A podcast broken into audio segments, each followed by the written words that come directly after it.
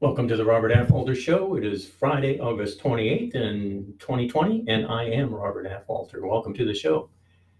What do we want to talk about today? Let's talk about yesterday was a little bit about accurate thinking, being happy. Let's focus a little bit more on that. We were talking about that just with a friend of mine just about a half hour ago, actually. And we were talking about excluding information that is opposite of what we tend to want to believe. And that's what I was talking about yesterday. So it was interesting how that was kind of a follow up this week with her as well. So what do we what do we do? How can we improve our lives? How can we have a better discussion?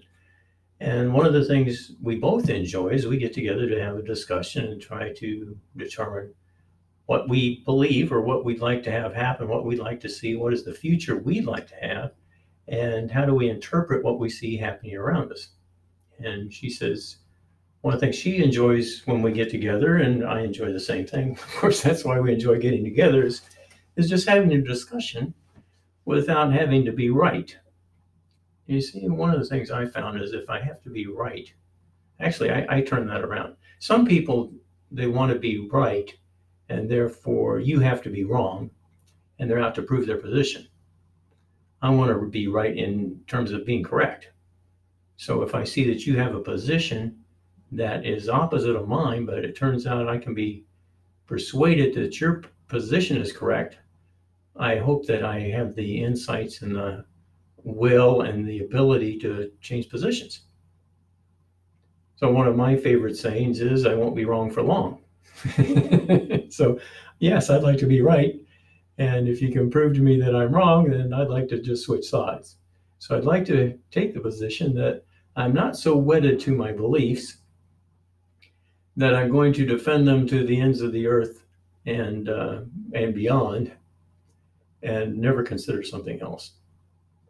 And it's that being so, some would call it pig-headed or uh, obstinate, or I mean, there's all kinds of words that we probably rather people weren't using about us that come up with people that are like that. And nobody enjoys a person like that. You have people that are just stuck on, well, it's got to be this way, and and uh, they're so certain they're right, and somebody else is just as certain that they're wrong, and neither of them ever looks at, at any data to actually determine what's really happening. I was talking with a, a different friend last night on the phone, and we we're discussing something similar, and I said, you know, I went to a spiritual teacher once, and this man was giving a lecture. Actually, I watched it on a big screen, I guess it was. And uh, he's giving this talk, and he said most people would rather chirp like birds and twitter at each other and uh, argue rather than just take two minutes to look up something that could be looked up as a fact. No, there's, they're arguing about things that are facts and could just be looked up. And isn't that kind of crazy? Why would we argue about something like that? Somebody has a memory that goes one way, somebody else has a memory that goes another way. And if it's something that somebody could just look up, why don't you just look it up and get it over with? I was, I'm reminded of uh, uh, last Fourth of July. Fourth of July in Blaine's a big deal. Uh, this year is the first Fourth of July, we haven't had a get together at my house. And usually in Blaine, there's a parade and there are it's just a big deal in Blaine, and it's fireworks at the end of the day ends the whole celebration, and uh, the merchants look forward to people coming, and it's it's just a great deal. Anyway, this is the first year that hasn't happened. COVID put it into it. So last year we invited people over, and one of Mandy's friends, who's I think now one of my friends as well, and we were talking, and we have probably different political views, but I try to be one that just looks for what are the facts. And we were talking about legislation so that uh, people could afford health care. And this friend said, Well, you can't bankrupt a doctor. And I said, Of course you can. And he said, No, you can't. I said, I've been bankrupt. I've been bankrupted. And he said, You mean you've declared bankruptcy? And I said, No, I've had patients declare bankruptcy and I didn't get paid. I know that that can happen. Well, he didn't think that was true. So I pulled out my phone and Googled it. And then I played played the recording so he could listen to it. And he said, Wow, I didn't think that was true. So suddenly we could come up with something and, and it was just a fact. We didn't have to argue about it anymore, it was just a fact. And in that case, I happen to be on the side that knew what the fact was. But I can easily be wrong as well. And it changed, though, it changed the way he thought about healthcare and legislation to arrive at what should be done about healthcare. And he said, well, then everybody should just get whatever they need and bankrupt them if you can't afford it. Yeah, that's kind of the way I feel about it too. Um, because what happens once we create legislation that pays for healthcare, and, I, and I'm kind of in favor for that too. I can I can see a, a need for that. In fact, I wrote Dupum and Dopum back in 2009 because I wanted people to see what I was seeing in regards to healthcare. And I actually combined two ebooks. I wrote two ebooks. One was, uh, what was it, Exposed, the Politics of Health. Let's see. One of them is Exposed, the Science, in quotation marks, the science of medicine and the dollars it generates. And the other one was Exposed, how politics increased the cost of healthcare in America. And the point of both of those books was to go through what I had seen in healthcare over the last three decades and how it had changed. And what has happened is politically, legislation has been passed so that the cash paying patient is the only one that ever pays the cash fee. a lot of people don't understand that. And what happened, and I can't find the, I don't know if I can find the legislation anymore. Last time I looked, I couldn't find it. But we were told when I started out that we must charge the insurance company the same thing that we charge a cash patient. In other words, we can't charge the insurance company more just because the person has insurance. We have to charge them the same thing we would have charged if the person had paid cash at the time of service. And that makes sense, I think, right? We wouldn't want somebody just screwing around with the insurance companies just because they'll pay more. I mean, that makes sense to me. On the other hand, the cost of delivering care to the insurance patient is much greater than the cash paying patient. In other words, if I have to bill an insurance company and then wait for payment, and then they pay less than what they were supposed to, and then we got to go through all the records and find out which ones they didn't pay for. We got to call them, and and I mean it just goes on and on. It's a nightmare. And Um, in fact, I used to offer, and, and it's legal to offer a cash discount. So you have a cash fee and you bill that to the insurance companies. And then they've decided to over, I don't know how this came about, but it's okay to give a time of service discount. So in other words, it's not really a change in your cash fee. It's a change because people pay today.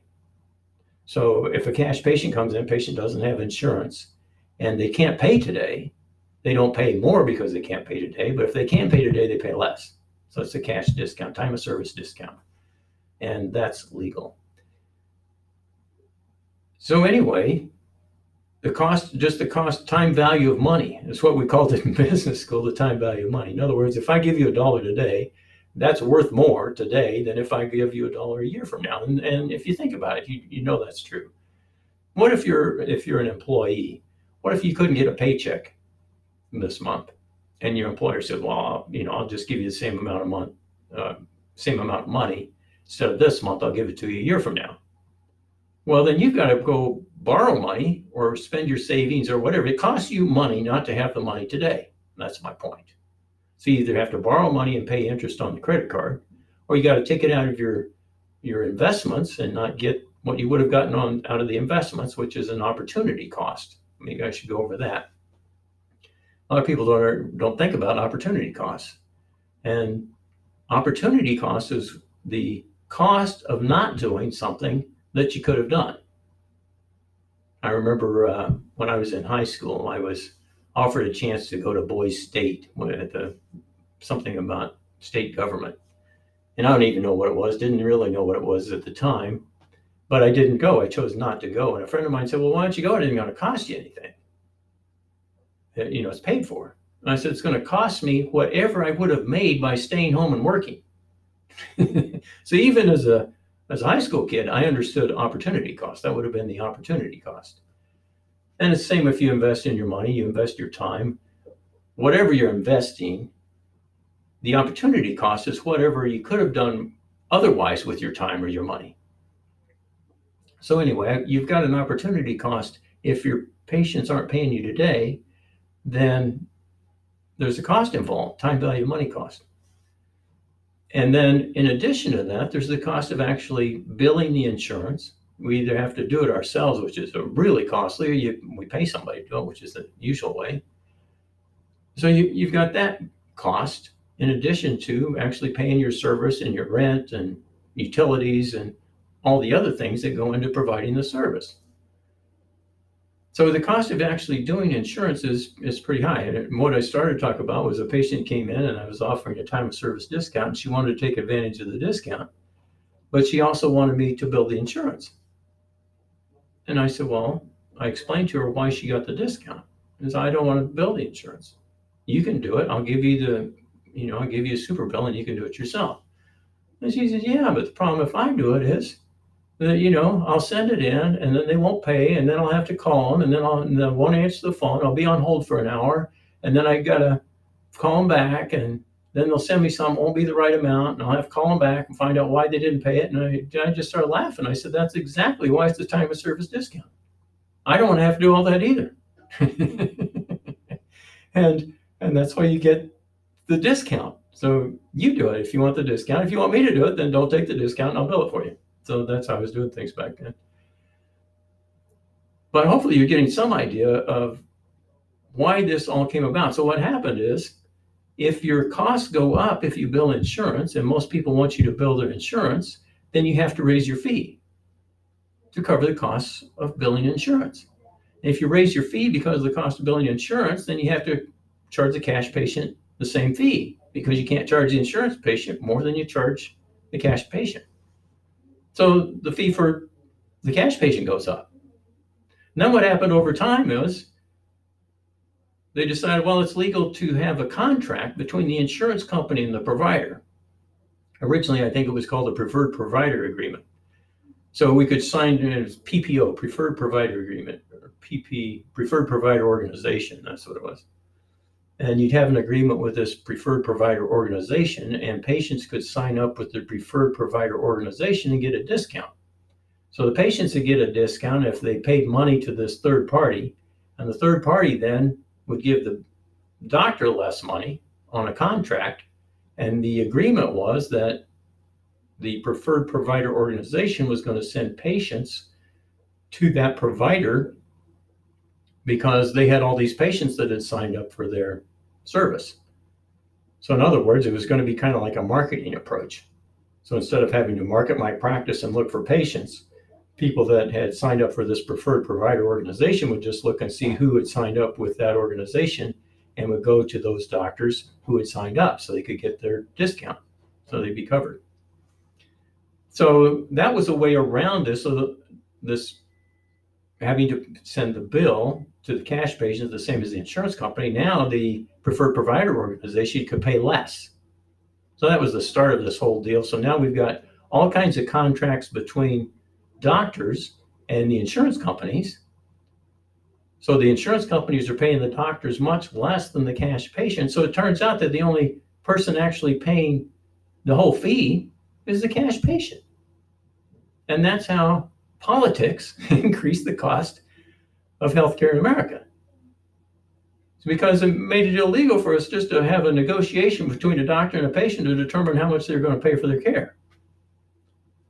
And I thought it was interesting. I think it was when uh, George W. Bush was president. He was he thought he was going to lower hospital costs. I think it was hospital costs. Might have been whole healthcare costs, but I think it was hospital costs. And he was going to have all the hospitals have to declare what they were charging for procedures so that the patients could go in and negotiate what the fee ought to be.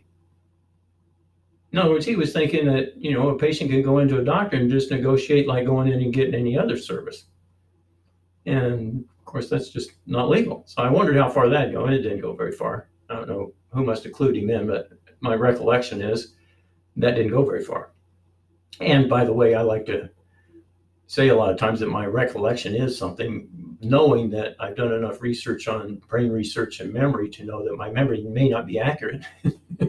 so if you look up something, you'll find out that my memory's not accurate. All you have to do is point that out to me, and I'd be happy for you to do that and straighten me out, and uh, I'll admit it, hopefully quite quickly. Um, and one of the ways you can do that is, as you're listening to this, you can click on message. I haven't, you know, I'm new to this whole thing, but my understanding is you can click on message and record a message, and I can listen to it and actually respond to that another episode. I can include your audio recording if I figure all this out. I can re- include your audio recording and respond to that in a in a later broadcast, in a later episode. So if you want to do that, that'd be super. In fact, if any of you have anything you want to say, feel free to use this message thing. That'd be great. So anyway, we're back to this whole idea of accurate thinking. Accurate thinking, I got so I went from accurate thinking to my friend with the bankrupting doctors to how politics increase the cost of healthcare in America. And one of the things that I think would be helpful is having this ability to negotiate without the insurance companies getting in between. But what's happened is, and I realized, oh, I guess it was back in 2009 when I wrote the book, I began to realize that when a politician nowadays thinks about a healthcare provider, they're not thinking about a doctor. A doctor is no longer a healthcare provider. In a politician's eyes, a healthcare provider is an insurance company. And therefore, if you don't have healthcare insurance, by the way, it's not even healthcare insurance, if you don't have disease care insurance, then you don't have health care. Because you can't go see a doctor unless you have insurance, because doctors aren't really the providers, they just work for the insurance companies.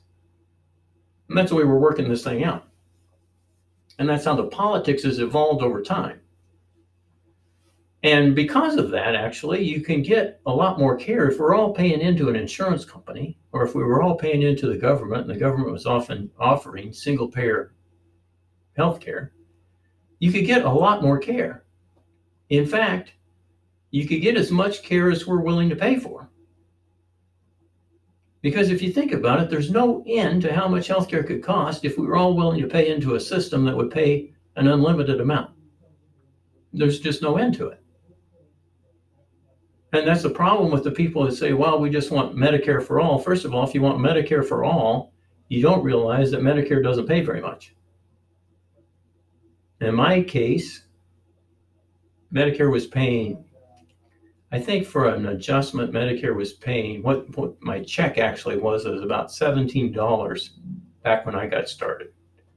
And at that time, $17 and some change, I think. And that's 80% of their allowed amount. And their allowed amount wasn't what I was charging. So I think I was charging maybe $25 at the time. And I had a deal where somebody could pay at the time of service and get $20. And that plan was actually not just a time of service, you had to prepay. So you could get five visits instead of four for a hundred bucks or something like that. So anyway, $17 wasn't too bad, it wasn't severely out of range. But much later, they're up to like $20 and my fees at 50. So, you know, they're just not keeping up. And in fact, for a while, the hospital wouldn't take Medicare patients. In fact, nobody in town, I don't know right now if you can get anybody in town. I think the hospital is the only one taking Medicare patients. My understanding is the way that they can afford it is it's kind of a, a lead to get a, you know, in, in marketing and business, we talk about how much you have to pay to get a lead so that you can offer them more extensive services. We, we do that with, I do that with Affolter Academy as an example. You can take a, low cost course. My hope is you'll take a higher price course or you'll want some other services from me because you enjoyed the first course. You decide, well, that worked out so well. I think I want even more information so I can do even better and I'm willing to pay more for that. I mean, that's how it works with, that's how business works. you do a good job, people want more, and you, you charge them a little more to get a little more. But anyway, what the hospital is doing is they accept Medicare patients and the basic stuff they maybe lose a little bit of money on, but if they need uh, X-ray or MRI or CAT scan or any of those things, Medicare pays more for that equipment. So if they can run a lot of people through using that equipment, then they make more money. The hospital makes more money. So I'm just now remembering I, I went to a business club lunch and I got there late and just happened to sit down at a table and they were discussing the hospital and medical care. So I had nothing to do with this. I don't really know anything about hospital anyway, but somebody was mentioning that a friend of theirs left the country, a medical doctor left the country because the hospital wanted some of their money back because they weren't ordering enough high end care, enough like x rays, MRIs, or CAT scans, or, or whatever, higher end care that would generate bigger fees. And therefore, they were, this doctor had been overpaid and they were trying to get out of it. Now, I suspect that would be illegal, but doesn't mean it isn't happening. Anyway, that was a that's just hearsay.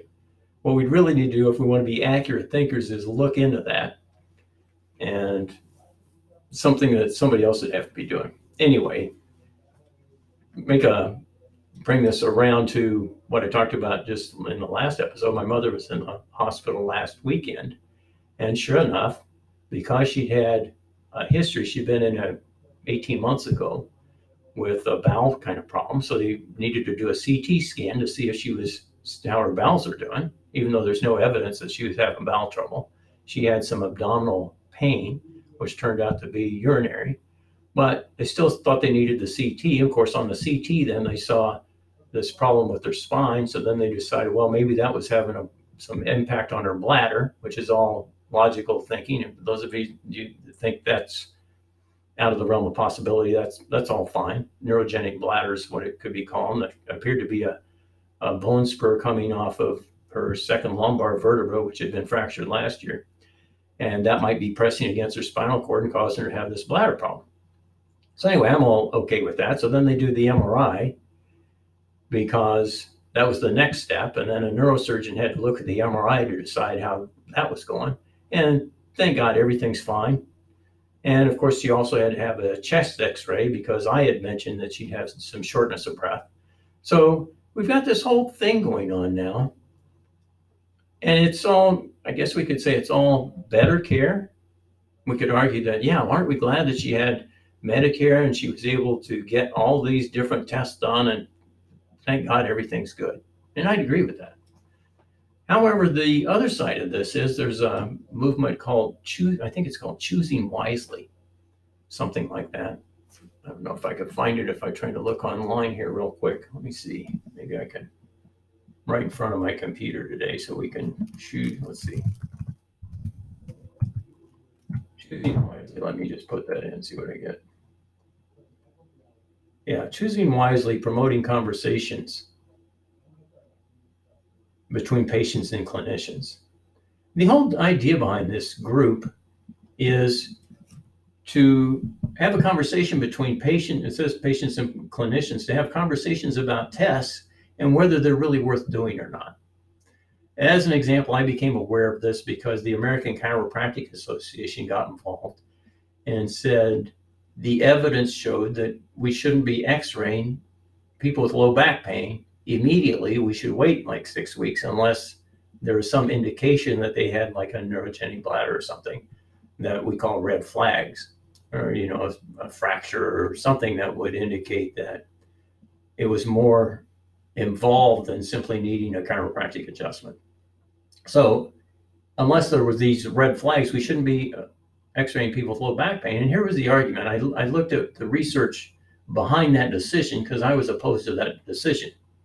so I looked up to see, okay, what are they talking about? Now, the reason I was opposed to it is I've had patients who have come in, and because of what I saw in the x ray, I look for alignment. And I think that because of what I saw in the alignment, I adjusted them a little bit differently and saw, I can think of one case in particular where he said, You're the first chiropractor out of four I've gone to where I felt better when I got off the table. And I think it's because I figured out based on the x ray, because I've been looking at x rays for at that time 25 years and knew what I was doing, knew what I've seen. But anyway, regardless, I, I want to admit that maybe I'm wrong. However, what these people were saying was, well, we did studies where people with low back pain went into the doctor, and not necessarily a chiropractor, more I think it was a medical study actually. And of course, they x-rayed them right away because they had back pain. And then the outcome was that their pain went away without any care, unless they saw something on the x-ray and then they decided, well, now that we've seen that, we need a CAT scan, or maybe we need an MRI. And once they did the CAT scan or the MRI, they decided they needed surgery. And they found out in many of those cases, if they hadn't done the x ray to begin with, they wouldn't have gotten the CAT scan or the MRI or the surgery, and they would have gotten well in six weeks if nothing had been done. Now, that may be an eye opener for some of you that people actually get well a lot of times without any care. And that goes against what a lot of people are thinking right now. The body is a basically a self-healing organism. And we only want to interfere when it's not healing itself. At least that's been the chiropractic approach. And I find a lot of med- medical doctors wind up agreeing with me. But we've got this kind of thinking in our mind. I had a patient, uh, another example just comes to mind. I had a patient come in and she had her grandson out in the car and she'd just taken him to a medical doctor because he has a cough. So he has a cough. She went to a pediatrician. The pediatrician says it's a viral infection. We can't give an antibiotic. It won't do any good. And she's upset. She's going to take him to another pediatrician so she can get an antibiotic for him. Now, knowing what I've seen over 30 years in medicine, she probably did find another physician who will give an antibiotic for a viral infection. But the first guy was telling the truth you don't give an antibiotic for a viral infection. So if he was right, then the treatment was not going to help. But she's upset because she's convinced that her grandson needs some kind of intervention. And a lot of that's what's happened right now. We become so consumed that we don't believe, we have no faith in the body's ability to heal itself. Every little cough, and that's the advertising. If you've got these symptoms, you better get in and get checked. Well, yeah, you better hurry up too, because you might get well before you can get there.